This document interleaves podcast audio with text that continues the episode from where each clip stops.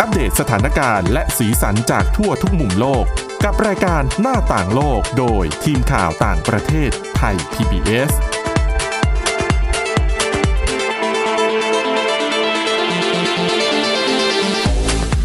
สวัสดีค่ะต้อนรับคุณผู้ฟังเข้าสู่รายการหน้าต่างโลกนะคะมาอัปเดตสถานการณ์และสีสันจากทั่วทุกมุมโลกกับทีมข่าวต่างประเทศไทย PBS ของเราพบกันทุกวันจันทร์ถึงศุกร์ช่วงเที่ยงแบบนี้ค่ะวันนี้อยู่กันกับคุณทิพย์ตะวันธีรนายพงษ์นะคะและดิฉันวินิษฐาจิตกรีค่ะสวัสดีค่ะเรายังมาตามกันต่อเรื่องที่ทุกคนทั่วโลกก็สนใจกันก็คือไวรัสโคโรนาสายพันธุ์ใหม่หรือว่าที่เขามีชื่อใหม่แล้วโควิด -19 หรือว่า19นั่นแหละเนาะปีเกิดของเขา2019ถึงแม้ว่าจะปลายปีแล้วก็ต่อเนื่องมาถึงปีนี้นะคะแต่ว่าเขาก็นับจากช่วงเวลาของการที่ค้นพบซึ่งก็ดีนะเป็นการสร้างความเข้าใจที่ตรงกันเพราะก่อนหน้านี้บางคนก็เรียก2020เหมือนกับมันมาดังมาปีนี้เนาะแต่ก็โอเคฟันธงมาแล้วจริงๆก็เกิดตั้งแต่ช่วงปลายปีที่แล้วนะคะก็นับไปเป็นโควิด -19 นะคะ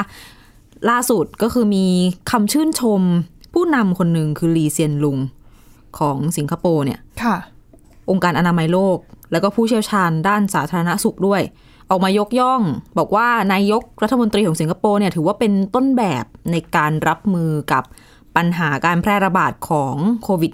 -19 โดยเรียกว่าใช้วิธีการสื่อสารที่มีประสิทธิภาพเพื่อสร้างความเชื่อมั่นให้แก่ประชาชนได้แล้วก็ช่วยบรรเทาความตื่นตระหนกขจัดพวกข่าวลือหรือว่าทฤษฎีสมคบคิดต่างๆแล้วก็แต่มีการติงมาที่บ้านเราด้วยนะอย่างที่ฮ่องกงกับไทยเขาบอกว่าเป็นการสื่อสารที่สร้างความสับสนให้ประชาชนบางทีสื่อโซเชียลมีเดียเนาะแบบการแชร์ข่าวปลอมข่าวลวงก็มีนะคะคือสำนักข่าวบลูมเบิร์กเนี่ยเขารวบรวมข้อมูลมาเขาบอกว่าความยาวการแถลงความยาว9นาทีลีเซียนลุงเนี่ยเผยแพร่ทางสถานีโทรทัศน์แห่งชาติของสิงคโปร์เมื่อวันที่9กุมภาพันธ์ที่ผ่านมาเรียกว่าช่วยทำให้ประชาชนเนี่ยคลายความกังวลได้อย่างเห็นผลในทันทีเพราะว่าลีเซียนลุงเนี่ยพูดว่าความหวาดกลัวสร้างความเสียหายยิ่งกว่าเชื้อไวรัสแล้วเขาก็พูดคุยแถลงเนี่ย3ภาษาเลยนะเป็นภาษาอังกฤษภาษาจีนแล้วก็มาเลย์เพราะว่าก่อนหน้านี้มีข่าวว่าที่สิงคโปร์ในช่วงสุดสัปดาห์ก่อนมีการไปเข้าคิวตามซูเปอร์มาร์เก็ตต่างๆคือไปกักตุนอาหารกันนั่นแหละเขาก็กลัวกันเนาะก็คล้ายๆกับหลายๆประเทศนะคะซึ่งรวมถึงก็ในฮ่องกงด้วยที่จะมีข่าวค่อนข้างเยอะเลยทีเดียวจะเห็นภาพความวุ่นวายบางส่วนนะคะแล้วทีนี้ผู้นำสิงคโปร์เนี่ยเขาก็ให้แนวทางกับประชาชนว่าจะทำยังไงถึงจะป้องกันการแพร่ระบาดได้รักษาสุขอนามัยยังไงบ้างแล้วก็เน้นย้ำนะว่าสิงคโปร์เองอ่ะมีสินค้าจำเป็นต่างๆเพียงพอคือไม่ต้องกังวลกันแล้วยังเน้นสร้างความอุ่นใจให้ชาวสิงคโปร์ว่าเชื้อสายพันธุ์ใหม่เนี่ยมันไม่ได้ไปรุนแรงเหมือนกับโรคซาร์สที่ระบาดเมื่อ10 กว่าปีก่อนคือติดได้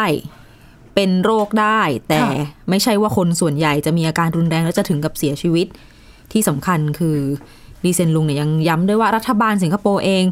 ก็พร้อมนะที่จะปรับเปลี่ยนวิธีการรับมือโรคถ้าเกิดว่าโรคเนี่ยมันแพร่ระบาดเป็นวงกว้างเพื่อตรงเนี้ยที่จะทำเพื่อป้องกันไม่ให้เกิดปัญหาคนไข้ล้นโรงพยาบาลแล้วก็ให้สัญญาด้วยว่าจะคอยบอกข้อมูลคือแจ้งให้ประชาชน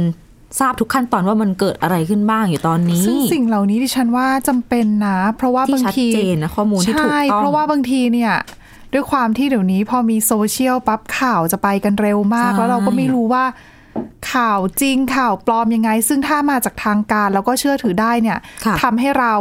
รับรู้ข้อมูลข่าวสารแล้วก็คือเป็นข้อมูลที่ถูกต้องชัดเจนด้วยป้องกันการเกิดความกลัวอย่างที่ว่าไม่งั้นกลัวอยู่เห็นอะไรใหม่เห็นอะไรไวก็แชร์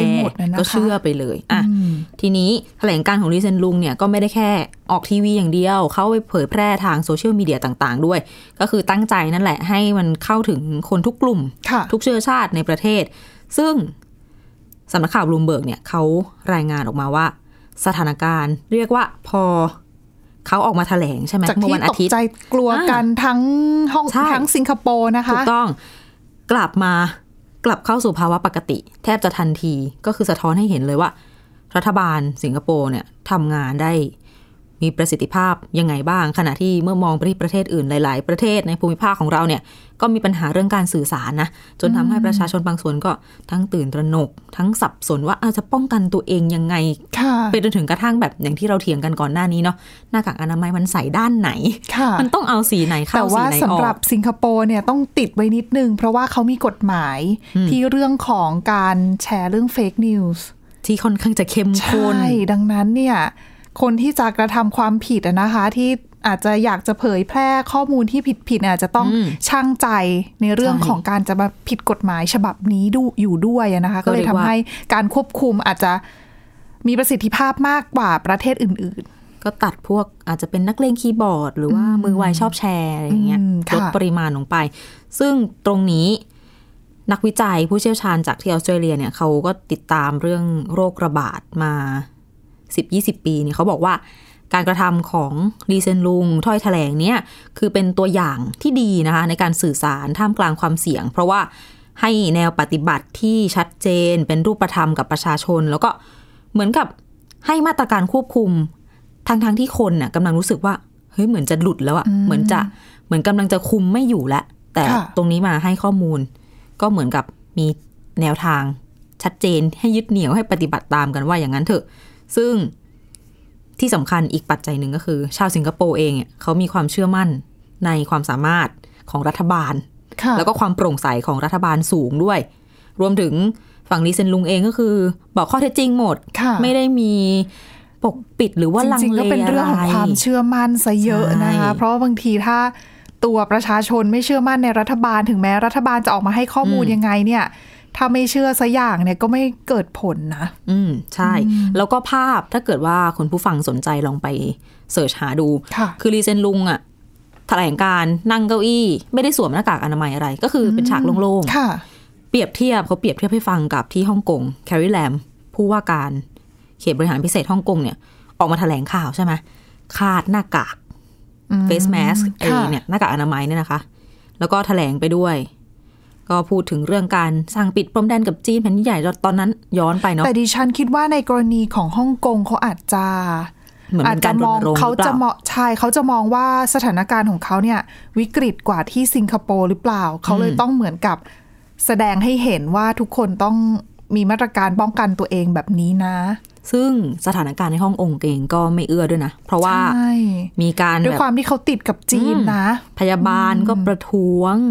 ประชาชนก็ตอนนั้นที่เขาจะทำอาคารที่อยู่อาศัยให้เป็นที่กักกันโรคก็ออกมาประท้วงมาเผาคือสถานการณ์ไม่เอื้อด้วยก็ทำให้กลายเป็นว่าในฮ่องกงเนี่ยเรื่องของการควบคุมการสื่อสารกลายเป็นเรื่องสับสนก็ไม่ต่างจากเพราะก่อนหน้านี้ก็มีเรื่องของการประท้วง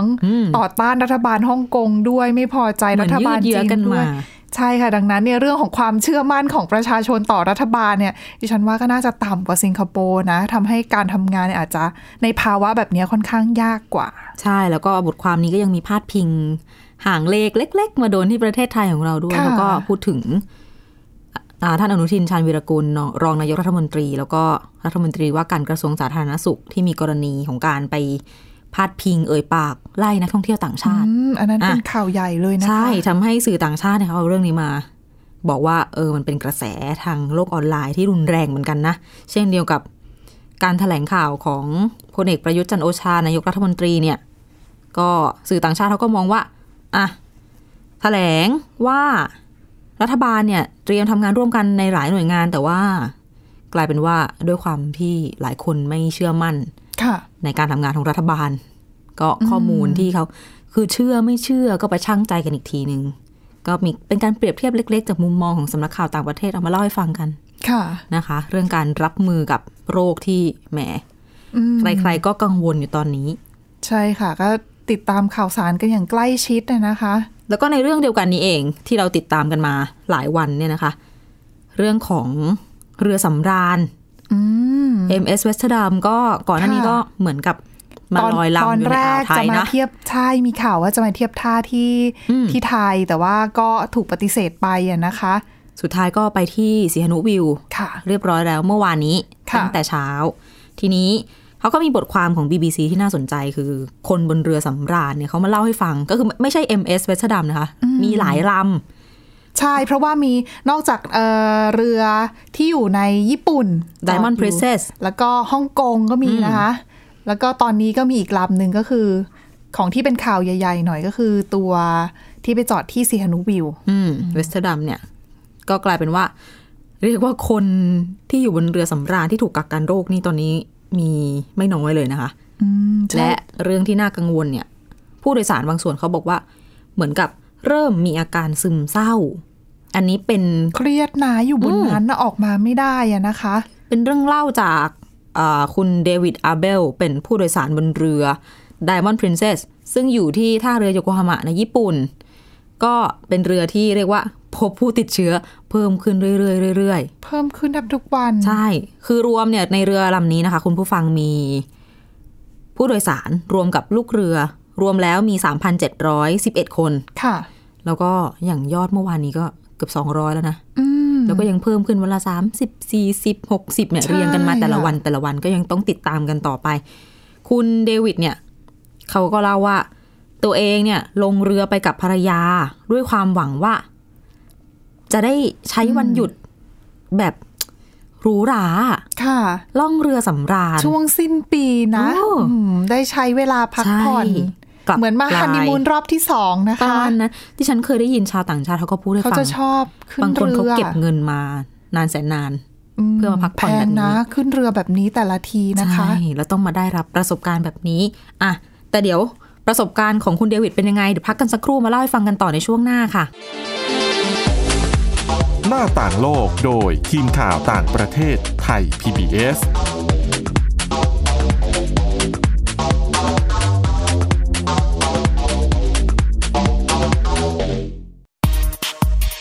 เพราะวิทยาศาสตร์อยู่รอบตัวเรามีเรื่องราวให้ค้นหาอีกมากมายเทคโนโลยีใหม่ๆเกิดขึ้นรวดเร็วทำให้เราต้องก้าวตามให้ทันอัปเดตเรื่องราวทางวิทยาศาสตร์เทคโนโลยีและนวัตกรรมที่จะทำให้คุณทันโลกกับรายการ Science and Tech ทุกวันจันทร์ถึงวันศุกร์ทาง Thai PBS Digital Radio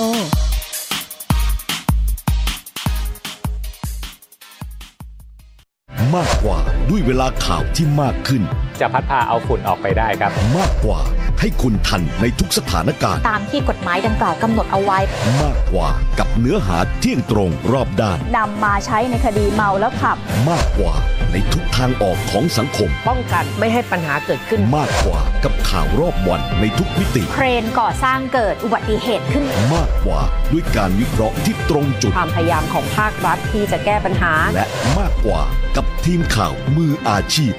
ข่าวไทย PBS ให้คุณได้มากกว่าที่คุณอย่ามาถามอะไรที่เซิร์ชเจอใน Google ถามกูรูในสิ่งที่ Google ไม่มี TCAS คีย์เวิร์ดสำคัญเลย TCAS คือระบบการคัดเลือกค่ะดังนั้นถ้าเราบ่นกันเรื่องของการสอบที่ซ้ำซ้อนมันไม่ได้เกี่ยวโดยตรงกับ TCAS อ๋อเราไปโทษ TCAS เขาไม่ได้เพราะเขาไม่ใช่ข้อสอบถูกต้อง TCAS คือระบบการคัดเลือกอยากให้ฟังจะได้รู้จากกูรูด้านการศึกษา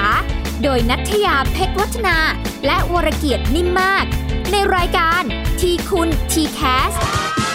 ทุกวันเสาร์ 16:00 น.ทางไทย PBS Digital Radio ฟังสดหรือย้อนหลังทางแอปพลิเคชันไทย PBS Radio และ www.thaipbsradio.comหน้าต่างโลกโดยทีมข่าวต่างประเทศไทย PBS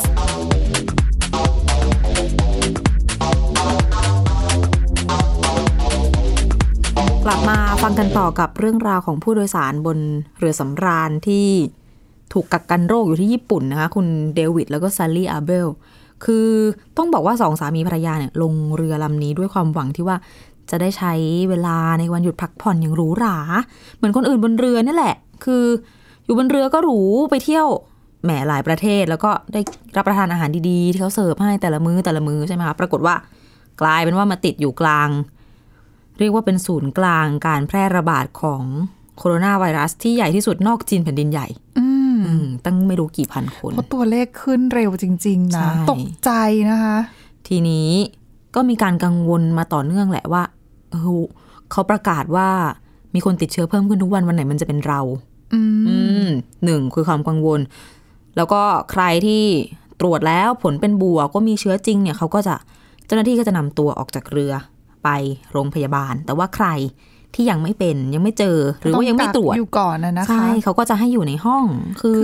มีถึงขนาดที่ตอนนี้ทางรัฐบาลญี่ปุ่นเองเนี่ยตอนแรกก็ไม่ได้จะตรวจทุกคนหรอกแต่ทำไปทำมาพอตัวเลขเพิ่มกันขนาดนี้ก็เริ่มมีการพิจารณาแล้วว่าอาจจะจำเป็นจะต้องตรวจทุกคนบนเรือหรือเปล่านะคะแต่ว่าก็มีข้อจำกัดหลายอย่างนั่นแหละเพราะว่าคนอย่างที่คุณวิทย์ถามว่า 3,000 กว่าคนน่ะกว่าจะหมดแต่ถ้าไม่ตรวจแล้วถ้าเกิดมีเชื้อแล้วเขาบอกระยะฟักตัวต้องไม่รู้กี่วันยังไม่ชัดเจนเลย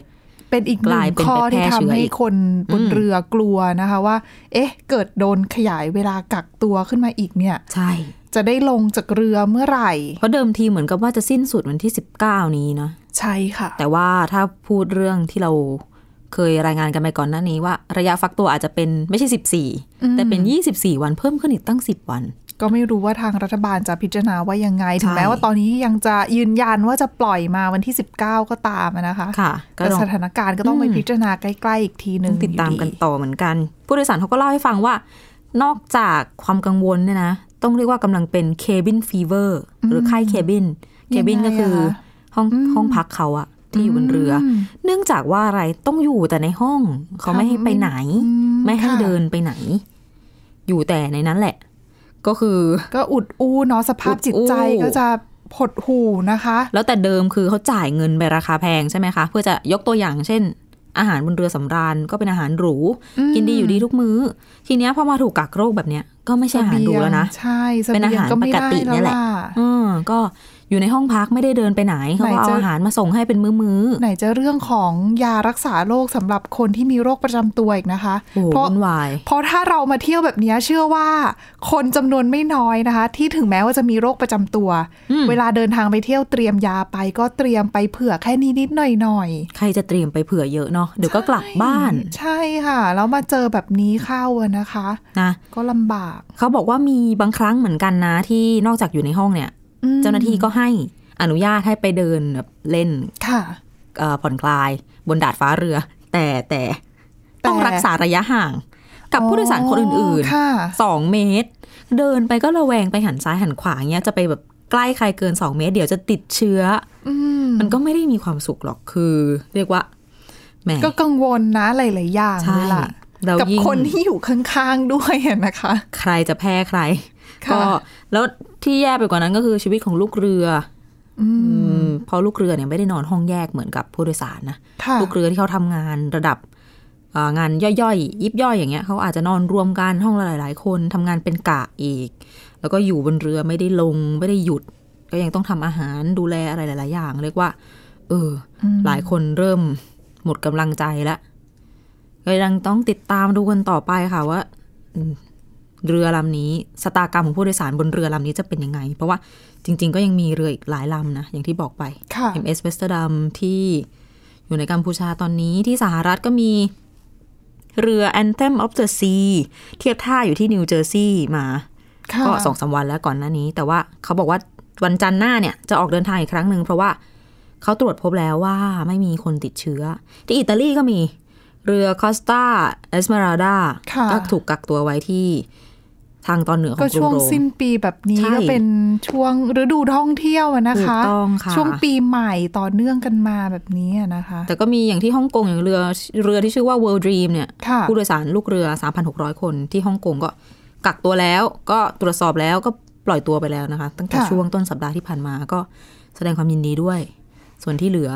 อย่างที่บอกยังต้องดูกันต่ออาจจะเป็นแหล่งแพร่โรคที่ใหญ่ที่สุดนอกจีนจริงๆนะค่ะเรื่องนี้ยังไม่หมดแต่ว่าเปลี่ยนแนวบ้างค่ะไปเป็นเรื่องเกี่ยวกับทางสื่อสังคมออนไลน์ใช่ไหมคะใช่ค่ะก็กลับมาอยู่กันที่ประเทศจีนนะคะสถานการณ์ก็ยังคงน่ากังวลอยู่ดีนะช่วงนี้เรื่องของยอดผู้เสียชีวิต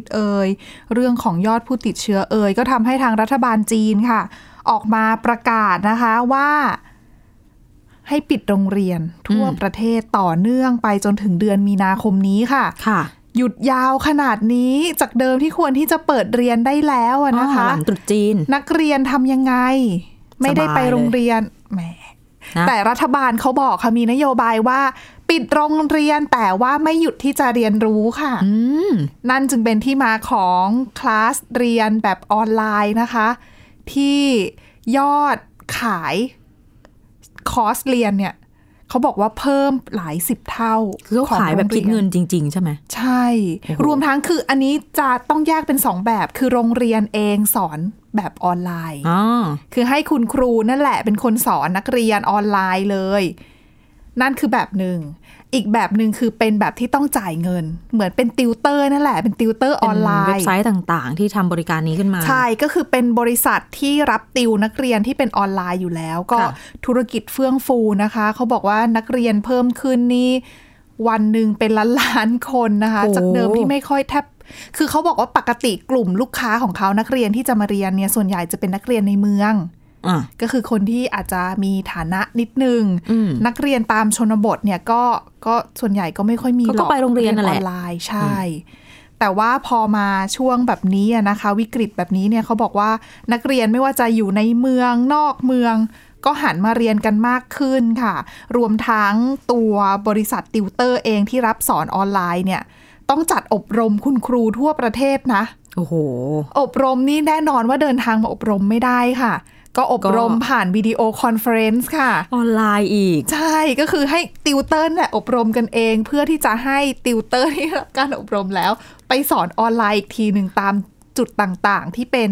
บริษัทสาขาของเขาก็ว่าเป็นในท่ามกลางวิกฤตของอุตสาหกรรมอื่นๆเนี่ยอาจจะเป็นโอกาสของอุตสาหกรรมนี้นะค่ะซึ่งทางบริษัทหลายๆบริษัทเนี่ยเขาก็ออกมามองนะคะว่าเป็นโอกาสจริงๆเพราะว่าก่อนหน้านี้เนี่ยเขาบอกว่าจีนก็เหมือนกับหลายๆประเทศที่บรรดาพ่อแม่ผู้ปกครองเนี่ยอาจจะไม่ค่อยเชื่อใจในเรื่องของระบบการเรียนการสอนแบบออนไลน์แบบนี้นะคะเขาก็จะมองว่าแหมการเรียนก็ต้องไปเรียนที่โรงเรียนสิใช่ถ้าเรียนพิเศษก็ต้องเรียนกับคุณครูที่ไปเจอกันสิจะมาเรียนออนไลน์ได้ยังไงแต่แบบนี้ก็ทำให้พ่อแม่ผู้ปกครองหลายคนนะคะเปลี่ยนทัศนคติออกไม่ได้ไงออกจากบ้านไม่ได้ต้องกักตัวเองอยู่เพื่อความปลอดภัยลดความเสี่ยงก็เรียนออนไลน์โอ้ก็ได้ผลดีเหมือนกันก็ต้องได้เรียนใช่ค่ะดังนั้นเนี่ยก็ปรับเปลี่ยนทัศนคติกันนะคะนอกจากนี้ไม่ใช่แค่นักเรียนอย่างเดียวที่เรียนจากที่บ้านค่ะพนักงานบริษัทหลายๆบริษัทแน่นอนว่าก็มีนโยบายตามของรัฐบาลขอความร่วมมือนะคะทางรัฐบาลขอความร่วมมือมาทางบริษัทก็มีนโยบายในการที่จะให้พนักงานทำงานจากที่บ้านแน่นอนว่าทำงานจากที่บ้านก็ต้องใช้ระบบออนไลน์นะคะซึ่งบริษัทผู้ให้บริการระบบที่ทำงานออนไลน์แบบนี้ซึ่งรวมถึงหัวเว่ยรวมถึงอาลีบาบาเทนเซ็นเขาบอกว่าระบบของเขาเนี่ยได้รับเขาเรียกว่ามียอดผู้ใช้งานเพิ่มสูงขึ้นอย่างมากเลยนะคะบางระบบเนี่ยเขาบอกว่ายอดคนใช้งานเพิ่มวันละ1 ล้านคนโอ้โหแล้วแนวโน้มมันก็ต้องเพิ่มขึ้นอย่างต่อเนื่องใช่เพราะยังไงเนี่ยคิดว่าในเร็วๆนี้เนี่ยก็ไม่น่าจะจบไปไหนกันไม่ได้ใช่ก็ยังต้องอยู่ที่บ้านต้องทำงานจากที่บ้านนะคะแน่นอนว่าคนก็ต้องหันมาใช้ระบบเหล่านี้นั่นเองจริงๆก็ถือว่าเป็นโชคดีนะที่โรคระบาดแบบนี้มันเกิดขึ้นในปีนี้ลองคิดย้อนไปสักง่ายๆไม่ถึง10 ปีมั้งที่ยังระบบเรื่องของออนไลน์ยังไม่เฟื่องฟูแบบนี้ใช่ไหมคะที่เราต้องเรียนพิเศษถึงจะไม่ได้เรียนกับคุณครูตัวจริงเรียนกับวิดีโอแต่ก็ยังต้องขึ้นรถเมล์ไปที่โรงเรียนสอนพิเศษนั่นน่ะสิถ้าเป็นทุกวันนี้ก็อยู่บ้านเนาะแล้วก็เรียนออนไลน์ไม่แน่ว่าเหตุการณ์นี้อาจจะเปลี่ยนแปลงรูปแบบการเรียนรู้ของชาวจีนไปเลยก็ได้นะเป็นไปได้นะคะเพราะว่าเรื่องของการพัฒนาเทคโนโลยีอินเทอร์เน็ตอะไรอย่างนี้ก็เร็วขึ้น 5G อีกเรื่องแบบนี้เรื่องของการส่งข้อมูลแบบวิดีโอเนี่ยมันก็เร็วขึ้นนะชีวิตก็ง่ายขึ้นค่ะสะดวกสบายนะคะและนี่คือเรื่องราวน่าสนใจทั้งหมดที่นำมาฝากกันในวันนี้ค่ะคุณผู้ฟังติดตามฟังรายการหน้าต่างโลกกันได้ทาง www.thaipbsradio.com นะคะหรือว่าฟังผ่านพอดแคสต์ก็ได้ค่ะค้นหาคำว่าหน้าต่างโลกมาอัปเดตสถานการณ์แล้วก็สีสันจากทั่วทุกมุมโลกกับทีมข่าวต่างประเทศของเรานะคะวันนี้เรา2คนและทีมงานทั้งหมดลาไปก่อนสวัสดีค่ะสวัสดีค่ะติดตามรับฟังรายการย้อนหลังได้ที่เว็บไซต์และแอปพลิเคชัน Thai PBS Radio ทย PBS Digital Radio วิทยุข่าวสารสาระเพื่อสาธารณะและสังคม